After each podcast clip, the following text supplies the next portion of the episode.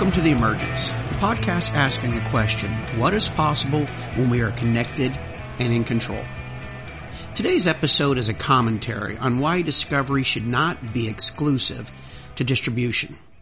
This is something I've been working on for a while. My tunable web episode, a couple episodes back, was touching on this, and I want to write an essay on breaking monopolies over our attention. I've been working on for now three months, and um, I just need to talk, continue to talk this through. And I'm uh, talked to my friend Tim McLean um, on a, some of these ideas, and um, I just felt I needed to do another episode to really continue to unpack it because it's kind of a bigger idea that I truly don't even really understand yet. But it's something that uh, has been almost haunting me because of the nature of where the web is going. Uh, my son just just yesterday had mentioned something about there are a lot of good things that he's finding on the web, which I absolutely agree. You know, YouTube is just a it's a game changer for me and all the things that I've learned how to do. And, you know, I play guitar and I'm always on there learning, um, you know, new modes and, and, new ideas for guitar and all these incredible guitarists that are so wonderful in sharing, um, the knowledge that they have. And, you know, I don't really have to uh, hire a, a, handyman anymore because if there's a problem, I go to YouTube and I figure it out. So, um, and, and even on Facebook and Twitter, there's some, uh, amazing relationships and people that you can discover. So this is not talking about how bad things are. It's there, there are great things of the connection.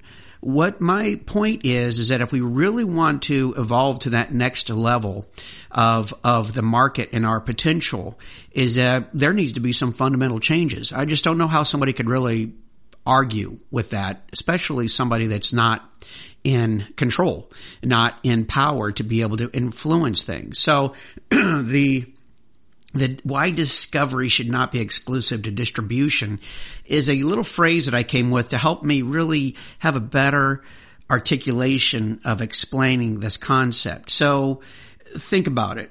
Amazon owns discovery of products.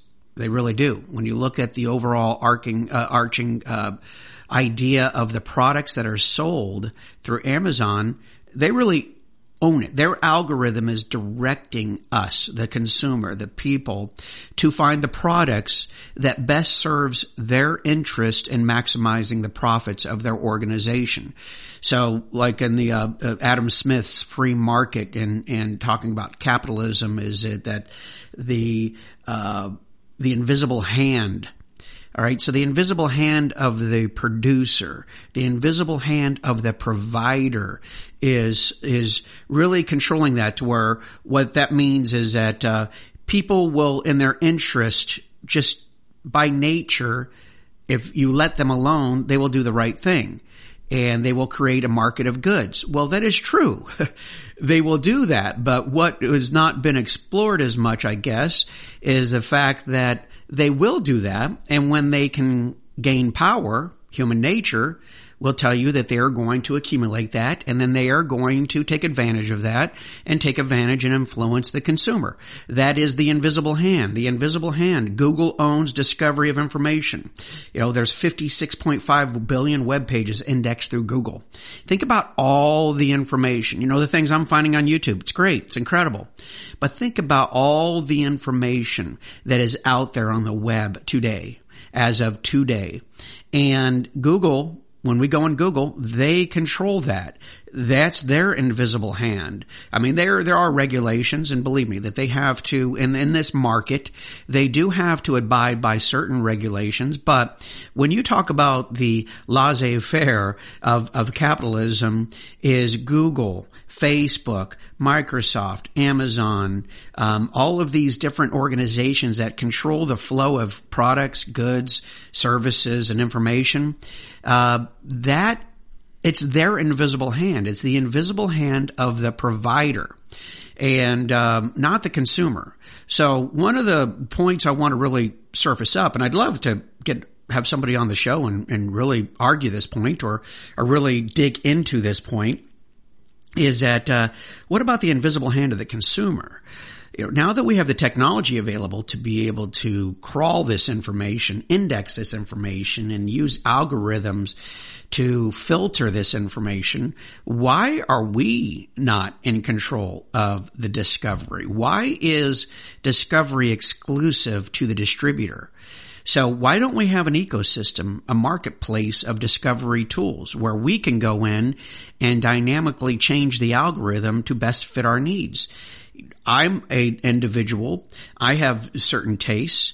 I grew up in certain areas. So, uh, and I'm not saying to not allow Google to have the ability to have their own discovery. I'm not saying that at all. But what I'm saying is that Google, Amazon, all these players, they should not have exclusive reign over it. So if I want to be able to choose a different algorithm to search their database, I should be able to do it. Now, there's the argument is that, well, they're the ones that are actually accumulating this information. They're storing this information. They're managing this information. So why wouldn't they be the proprietor over that information? Well, there's a couple layers of this. One is public information. So when I have the emergence and I put this podcast up on the web, that's my public information.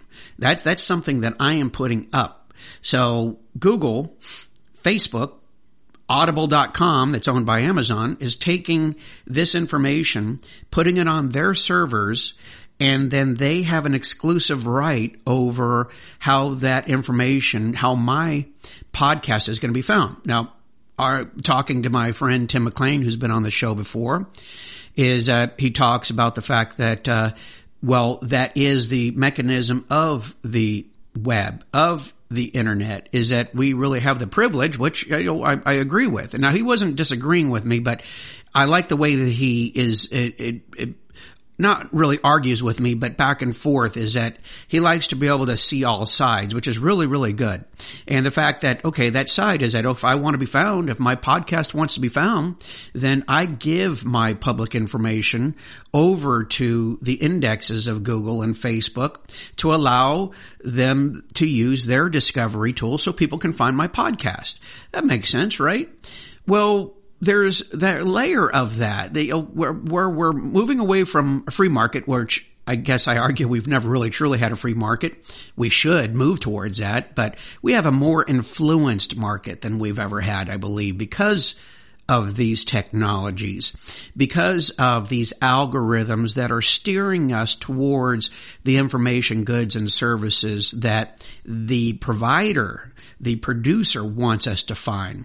HBO Max wants us to find the movies that they've acquired, not the filmmaker.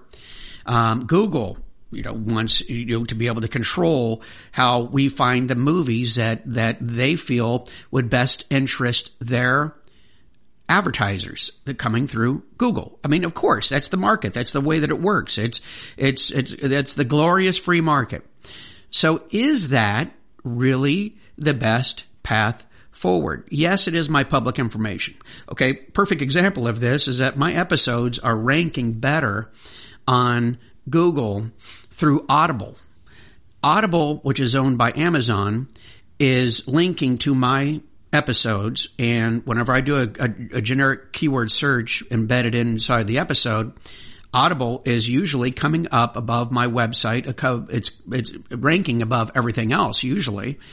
And the thing about Audible is that you click on that link and then you have to have an Amazon Prime account to be able to access it. So they are effectively putting my podcast, public information behind a paywall. Now, see that, that really, that really helps surface this concept as it's my public information. I never gave Amazon the right to be able to put my podcast through a paywall. I don't advertise on my, on my podcast. I don't even ask for sponsorships.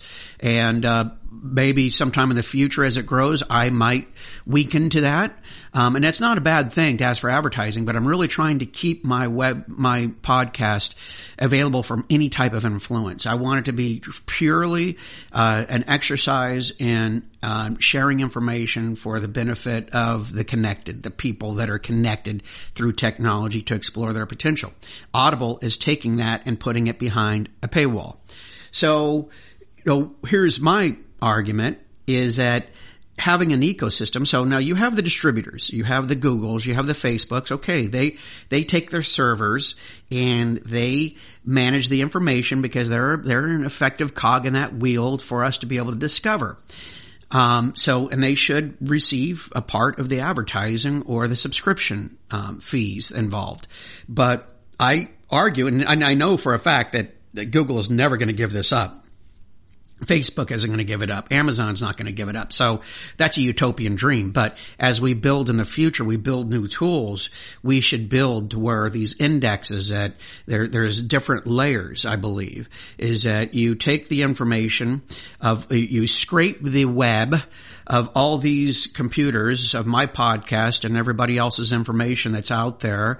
And then you put it into an index and you map it and then that should be a service that's provided. Yes, they make money, uh, and maybe this is something that is a uh, it's more of a collective uh, deal to where maybe there's public funds that that uh, take this public index that then you could have discovery tools that would map to that index and the you could have competing discovery algorithms that would be made available to the consumer, to the public, to the people to choose how to search those data sets, especially the ones that are data sets of public information. I just don't see how you can argue the fact that public information should be able to be exclusively managed for discovery. Now, Google should have the right to have their own algorithm. My, my point is they shouldn't have the dis- exclusive right to it. You know, so just imagine, and this is where I'm trying to get to. I want to really talk to people on the on the, the, the building side, the technology side. How does this work? Is it is that what the Solid Pod team is really doing to some degree uh, with their solid framework, or you know, is that what uh, Mark Nadal, who I've had on on the the show before with the peer to peer through GunDB. Uh, I never really had a chance to talk to him about that level of it because at the time I really hadn't thought that through. And so these technologies, uh, I really want to understand a better sense of, of where that's coming in and is this a practical idea? And, and whether it's practical or not, I, I, fundamentally believe it's a way that we should move. That would lead us to a free market is where the uh, invisible hand is the invisible hand of the consumer. The invisible hand is the invisible hand of the people, of the stakeholders that are involved in acquiring the information and the services and the goods. So let them, because we're not letting the invisible hand of our own interest and our own desires that are intrinsically residing inside of us command the market. Really isn't that what it should be? Shouldn't we be driving the market of the things that we buy, the, the, the information that we consume, what we're reading, the movies we see?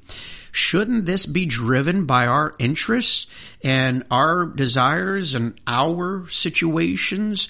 Uh, our, our invisible hand, isn't that what should be driving the market as opposed to these providers and producers influencing us and pushing us to the things that going to make sense for their profit levels and their profit lines um, and their bottom lines.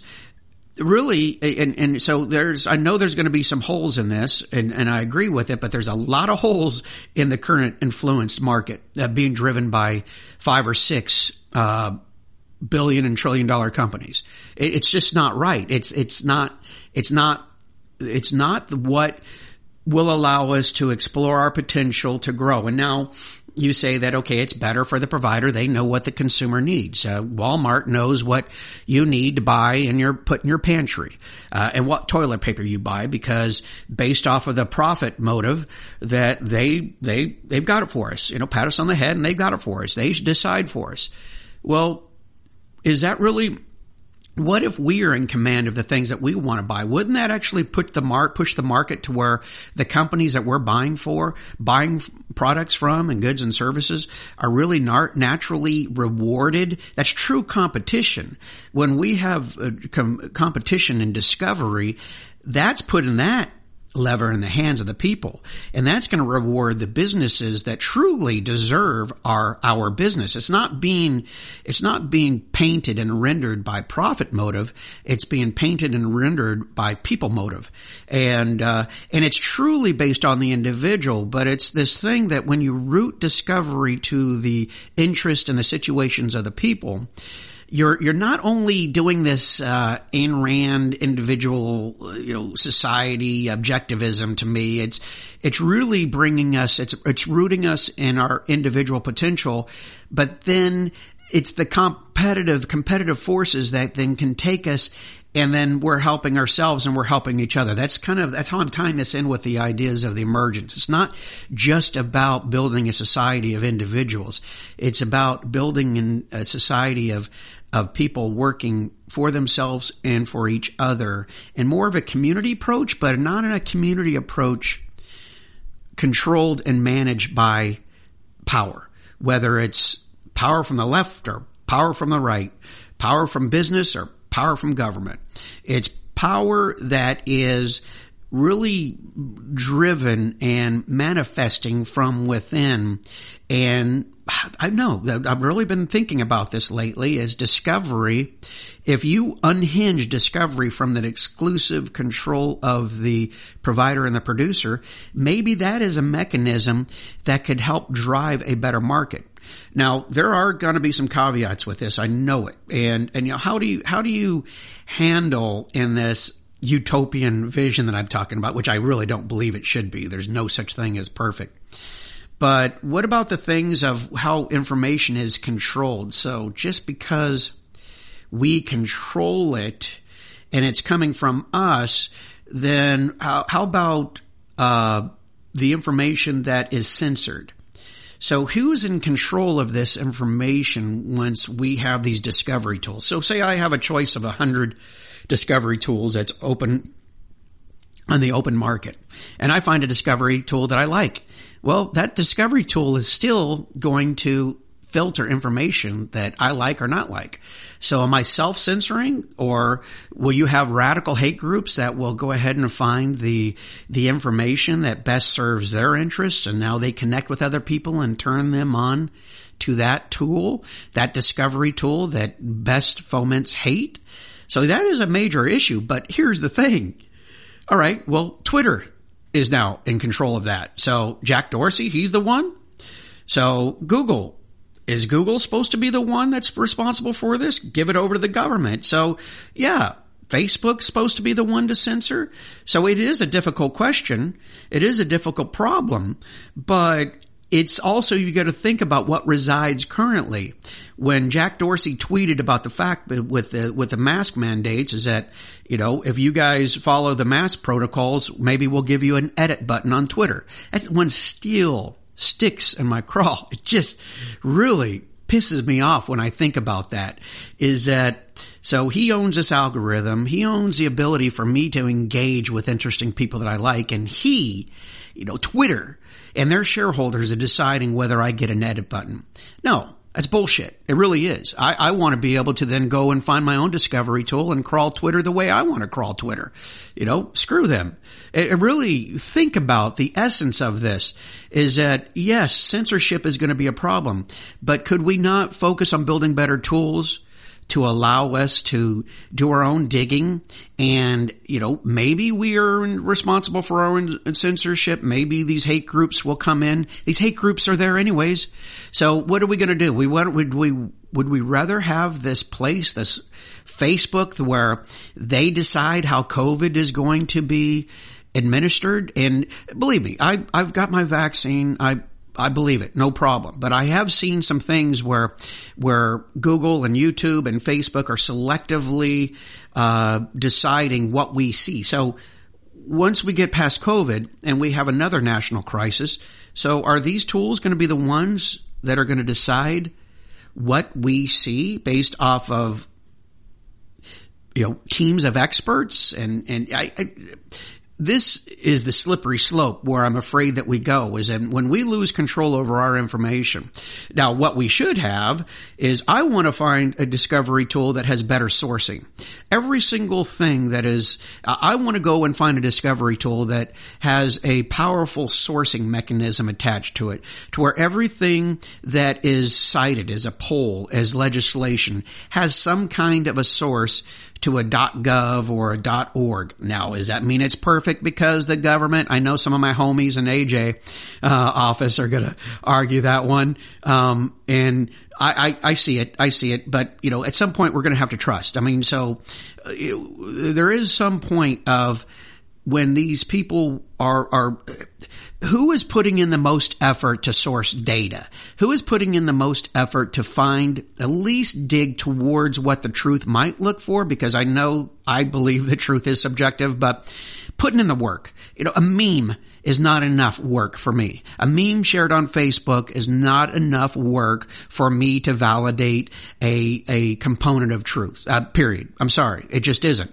And, uh, so my discovery tools I would like to have them with a really solid sourcing mechanism behind it to where I, you know, maybe we have more of an open, uh, connection of people that are questioning information and they put their their efforts on it and then we can I can look at that and get a better idea of, of the truthfulness of it.